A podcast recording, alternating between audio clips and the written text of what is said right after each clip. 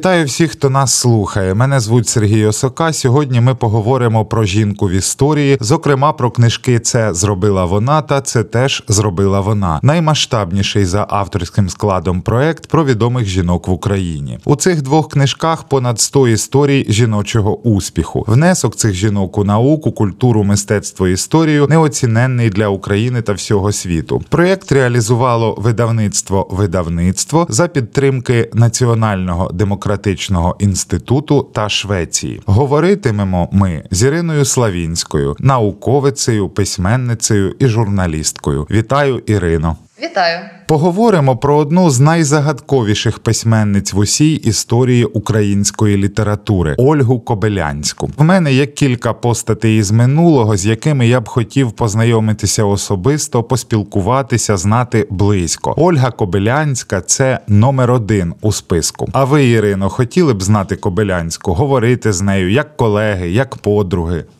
Мені здається, що Ольга Кобилянська це дійсно одна з найцікавіших е, постатей в українській історії в літературі, з якими було би дуже цікаво спілкуватися. І якщо чесно, я зовсім нещодавно працюючи над е, нашим проектом на радіо культури, який буде присвячений творчості Лесі Українки, усвідомила, читаючи сценарії, які колеги готують для наших спецпроектів, наскільки це було тісне і дружнє між собою середовище. Так всі всіх знали, всі з усіма спілкувалися. Я думаю, що загалом цей гурт Ольга Кобилянська, Леся Українка, Наталя Кобринська з усіма ними було б дуже цікаво познайомитися і поспілкуватися за якою-небудь дружньою чашечкою кави. У ті часи жінці письменниці було важкувато пробиватися в літературу. Ольга Петрівна Косач працювала під псевдонімом Олени Пчілки, Марія Олександрівна Вілінська і взагалі під чоловічим псевдонімом Марка Вовчка. Кобилянська воліла залишатися Кобилянською. Їй самій вистачало на все це сили, чи їй таки допомагали.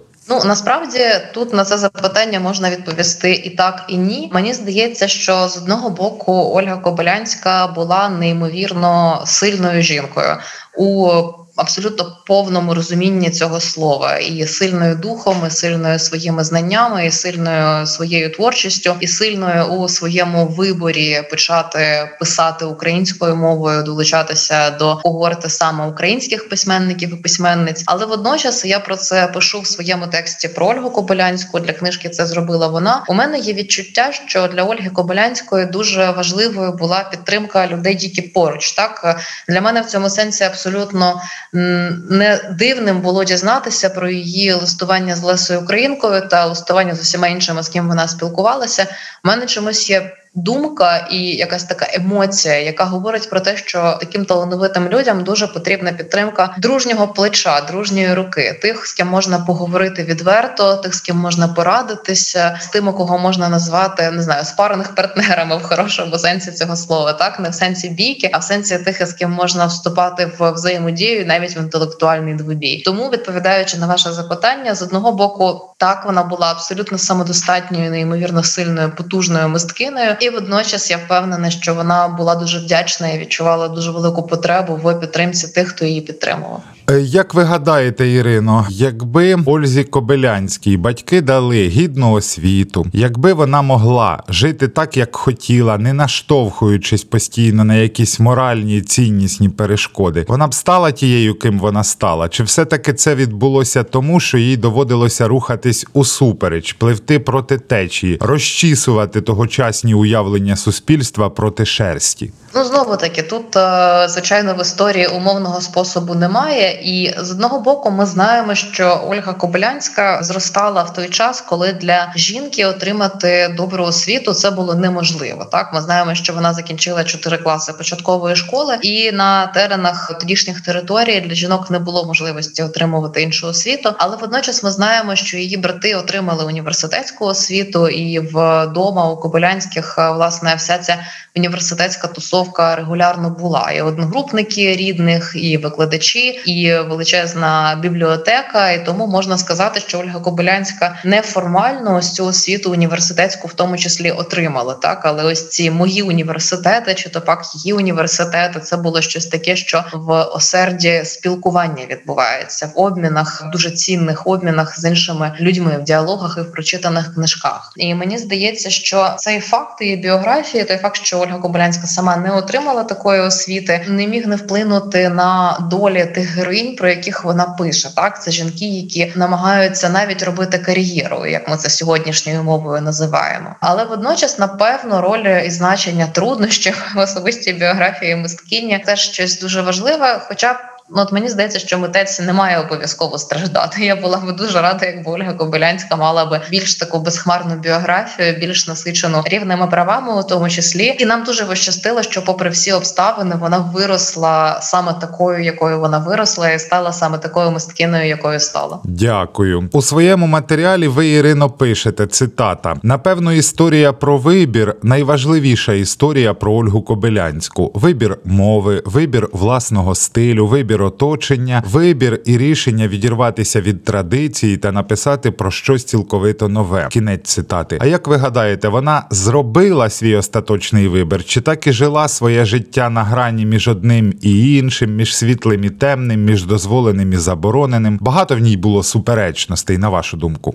От мені здається, що одне іншому не заважає. Так я взагалі схильна дивитися на людину, на постать людську, як на процес. Людина не константа. Людина росте, людина розвивається, людина творить, і в процесі цих всіх дій відбуваються зміни. Ну, наприклад, у світогляді. Тому з одного боку я впевнена в тому, що Ольга Кобилянська зробила свій вибір. Так і я вже про це згадувала. Вибір, наприклад, української мови писання це дуже важливий вибір. Вибір долучитися до грона, так до малесенької щопти, як це потім називали українських митців. Це теж було щось неймовірно важливим. Ми знаємо, що майбутня письменниця починала писати німецькою мовою, і е, цією мовою вона і листувалася, і створювала художні тексти. І водночас дуже багато важливих речей було написано нею українською в той момент, коли Ольга Кобилянська обирає для себе українську мову творчості. Це так чи інакше свідчить про зроблений вибір. Так само про зроблений вибір е, свідчать ну ті святоглядні речі, які можна відчитати в її творах. Тим, у кого мало часу на читання всього корпусу текстів Ольги Кобилянської, я завжди раджу прочитати її оповідання Вальс Меланхоліка, меланхолійний вальс, де описана доля трьох е, жінок, е, їхні діалоги між собою, їхні життєві вибори, які перед ними постають. І мені здається, цей текст, хоча він не дуже об'ємний, дає дуже чітке розуміння про коло проблеми якихось таких життєйських екзистенційних виборів,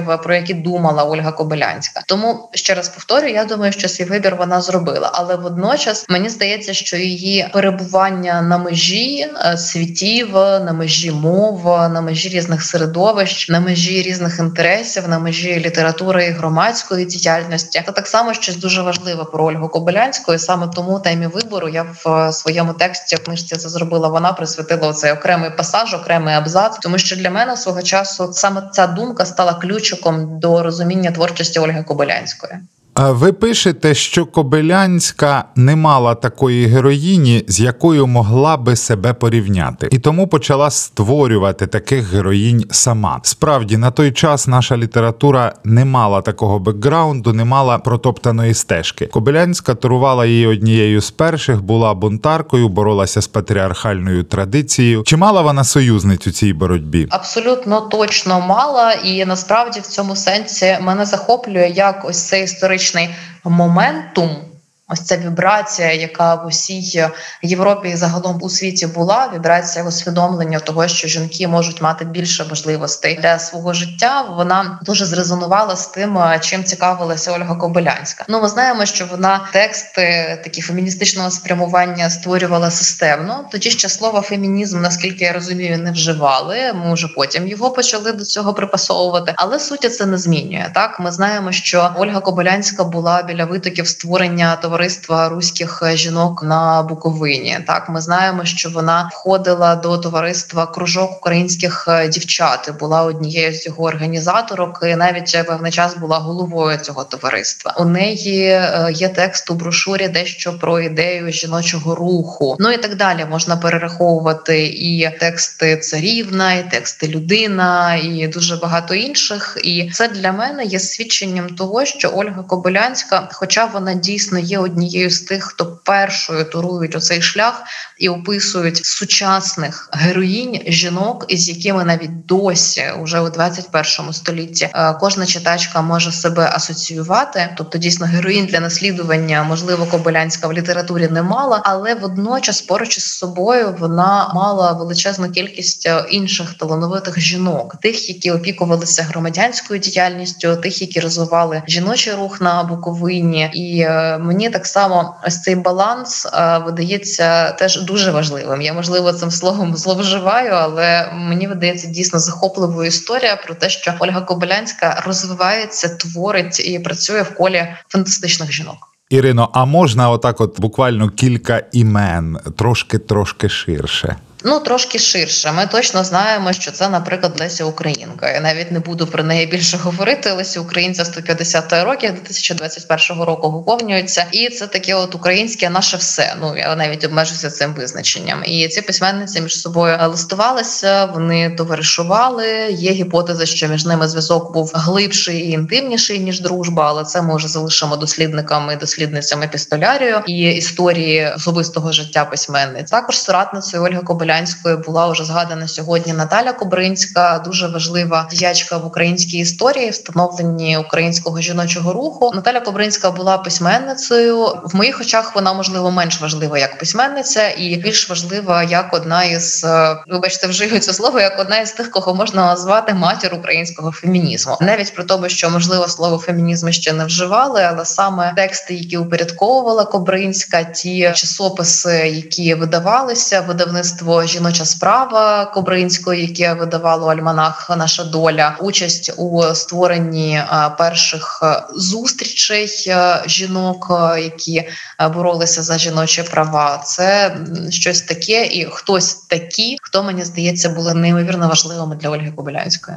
Дякую. А от якщо спробувати прислухатися до власних внутрішніх відчуттів, то чого буде більше захоплення, бо Ольга Кобилянська змогла, чи все ж таки якогось жалю, бо їй було важко, бо вона була самотня, бо найчастіше сучасники її не розуміли. Ну тут е, можна процитувати рядки класика з журбою радість обнялась. Так мені здається, що ці дві емоції вони тут будуть переплетені, і там, де ми думаємо про біографію Ольги Кобилянської, і там, де ми думаємо про багатьох інших українських е, письменниць і письменників, є щось е, дуже неймовірне, таке, що викликає захоплення, ось ця сила духу, і насправді неймовірна просто література. Ольга Кобилянська це чудова письменниця. І водночас, я коли створювала текст для збірки, це зробила вона. Дуже довго цей текст писала, хоча він доволі короткий, саме через те, що мене просто переповнювала емоція. Ну, подекуди навіть е, обурення надто сильне слово, але певної збентеженості. Так мене тривожило те, що Ольга Кобилянська не мала на старті такої великої кількості можливостей, які мають е, сучасні жінки е, в Україні і в світі. Тому так мене десь обіймає сум, коли я думаю про її долю, але водночас мене переповнює гордість. І мені здається, що нас можливо в школі трохи перегодовують е, відчуттями суму стосовно українських письменниць. Тому напевно будемо вважати, що головна наша емоція це гордість. Я пишаюся тим, що в нашому пантеоні класиків є така потужна авторка, є така потужна жінка, і вона не одна. Дякую. Усе ж таки, Кобилянська, за вашими словами, і я це сам знаю, мала однодумиць. І Леся Українка, і Софія Окуневська, і Августа Кохановська, і Наталя Кобринська. Можна говорити про те, що ці жінки певною мірою створили першу концепцію українського фемінізму, хоч такого слова тоді ще й не вживали. Але цей фемінізм, на вашу думку, Ірино, відрізнявся якось від європейського, мав свої характерні суто українські риси. О, безумовно. Я, до речі, тим, хто нас слухає, одразу можу рекомендувати знайти нещодавно перевидану книжку Марти Богачевської Хомяк, яка в українському перекладі називається Білим по білому, і присвячена вона становленню українських жіночих рухів на межі 19 і 20 століття. Ця книжка її читання колись для мене була тим, що англійською мовою називають eye-opening, та щоб з таким, що відкрила очі, не в тому сенсі, що я не знала описаних там фактів, але вперше вони були зібрані разом і подані в такому ключі, який для мене виявився неймовірно важливим в момент, коли я вперше читала цю книжку. І я про неї згадую, тому що вона містить у собі вичерпну відповідь на ось це запитання про особливості саме українських жіночих рухів, тому що треба розуміти, що у цей час на межі століть Україна, територія сучасної України, це не незалежна, не самостійна держава. Це територія розділена між імперіями, так між теренами Австро-Угорської імперії, теренами Російської імперії, і в цей час провідні уми України. Сучасної України, зокрема митці мисткині, є також кимось такими, хто виступає за більші українські свободи. В цьому сенсі навіть рішення творити українською мовою, яке могли приймати по обидва береги Дніпра чи там з різних берегів збруча письменники і письменниці, було політичним рішенням. Обрати творити не мовою імперії, а мовою колонії, обрати творення україномовного світу. Це було теж політичним жестом у хорошому сенсі цього слова. І до чого я веду, що в когорті творчих людей, у тому числі, йшлося про боротьбу за становлення вільної України. А у рухах українських жінок йшлося і про це. І про розвиток жіночих прав і свобод у той час фемінізм розглядається в дуже тісній зв'язці з національними правами і свободами. Йдеться про життя саме української жінки, і, наприклад, на теренах сучасної території України йшлося про і шкільну освіту для дівчат і шкільну освіту українською мовою для дівчат, і для українського жіночого руху, для українських жіночих рухів, бо це були різні осередки, різні середовища, різні угрупування. Ішлося про ці речі як про однаково важливі. Важливим було мати змогу відкрити українську школу з україномовними викладачами, україномовними підручниками, українською програмою, і про можливість створити школу для дівчат, аби вони могли отримувати освіту. Подібна історія була, наприклад, з розвитком. Це особливо на територіях тодішньої Австро-Угорщини розвивалося. Важливим було створення уже не шкіли, чогось такого, що ми сьогодні би назвали технікумами або курсами якимись професійними для того, аби жінки могли отримувати професію, найпростішу професію, наприклад, швачки, і забезпечити себе самостійно. Це час ідеться про жінок, наприклад, удів, які самостійно виховують дітей і мають якось себе забезпечити, не маючи чоловіка. Ішлося, наприклад, про допомогу родинам священників, померлих священників, так які теж не можуть свою родину забезпечувати. І в цій родині жінки, їхні вдови, їхні доньки повинні були теж мати змогу самостійно себе забезпечувати, аби жити не тільки на милостиню. Чи є такого роду ініціативи феміністичними? Звичайно, є тому, що вони працюють на посилення жінки, вони працюють на допомогу жінкам, вони працюють на створення більш справедливих умов для тих, хто в силу тодішніх законів були позбавлені рівного доступу до освіти, рівного доступу до роботи. Чи є ці е, ініціативи національними проукраїнськими? Безумовно, так, тому що йдеться про освіту українською мовою, йдеться про навчальні заклади, де можуть отримувати освіту ті, хто позбавлені цієї можливості, вони можуть вчитися в національному середовищі. І мені здається, що ось це поєднання є дуже важливим для історії українського фемінізму і для сучасності теж. Дякую. Тепер трошки загалом про проект. Я сам свого часу писав кілька матеріалів і про Кобилянську, і не тільки про неї. Скажу, що особисто для мене популяризувати історію важко. Ви, Ірино, вступали в цю ріку частіше. Вам важко популяризувати історію в часи кліпового мислення, суцільного скролінгу та коротких постів. Ой, це таке підступне запитання, щонайменше через те, що текст е, мій про Кобилянську у книжці це зробила вона дуже короткий. Так, це сторінка тексту, і загалом всі такі короткі біографії, нариси про життя героїнь, які увійшли до двотомника. Це зробила вона, і це теж зробила вона. Доволі короткі тексти. В цьому сенсі вони можуть видатися навіть непоганою відповіддю на час кліпового мислення. Якщо немає часу прочитати книжку з біографією, ну наприклад, Ольги Кобилянської можна почати хоча б з однієї сторінки короткого тексту про неї. Це одна відповідь на це запитання. А по-друге, я не відчуваю себе вправі називатися популяризаторкою історії, бо я ж ніколи історію ну насправді як це фахівчиня не вивчала. Для мене можливість долучитися до проекту з текстом про Ольгу Кобилянську була такою важливою, тому що це текст про письменницю. І оскільки я, як людина, котра закінчила філфак е, і дуже і дуже і дуже багато читала і читаю у своєму житті, відчула якийсь такий прекрасний резонанс, що це і текст, і публіцистичний, але текст про літературу, і так він дещо історичний, ну в силу того, що Ольга Кобилянська не наша сучасниця, але напевно, як письменниця, вона неймовірно сучасна, одна з найсучасніших. Дякую, Ірино. А от загалом, якщо от є цей проект, можна сказати, навіть два. Це зробила вона, і це зробила вона два. У чому користь таких проєктів, на вашу думку, і для кого саме вони найкорисніші?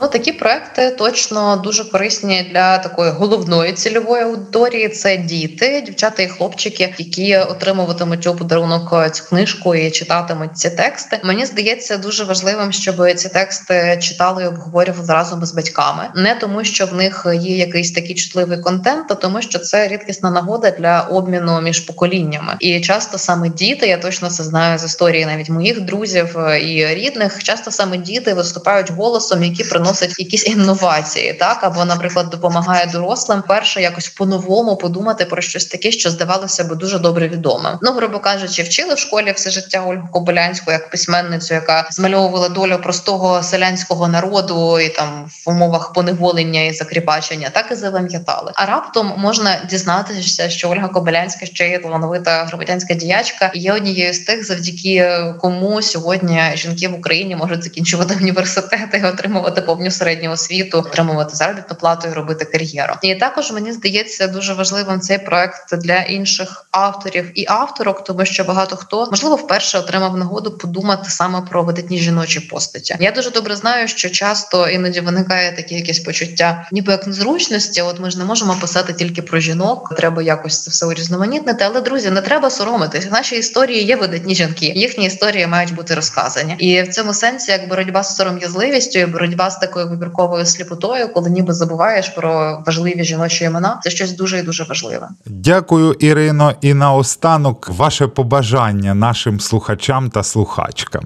Ну, моє головне побажання це читати, наприклад, Ольгу Кобилянську або інших цікавих вам письменниць і письменників. Ми тут за гендерну рівність, і також мені здається дуже важливим прислухатися до живого слова, так прислухатися до живих голосів. І в цьому сенсі важко переоцінити і такі ініціативи, як оце ми зараз розмовляємо. Ініціативи зі створення подкастів, які дозволяють почути живі авторські голоси про живі авторські постаті, і так само різні проекти, які існують на радіо. Ну на радіокультурі культура різних е, незалежних е, онлайн радіостанціях, які так само поволі вчаться системніше працювати з літературним і історичним матеріалом. Тому читайте і слухайте. Ось така моя головна порада. Дякую. Зі мною говорила Ірина Славінська, науковиця, письменниця, журналістка. Дякую вам, Ірино, і на все добре.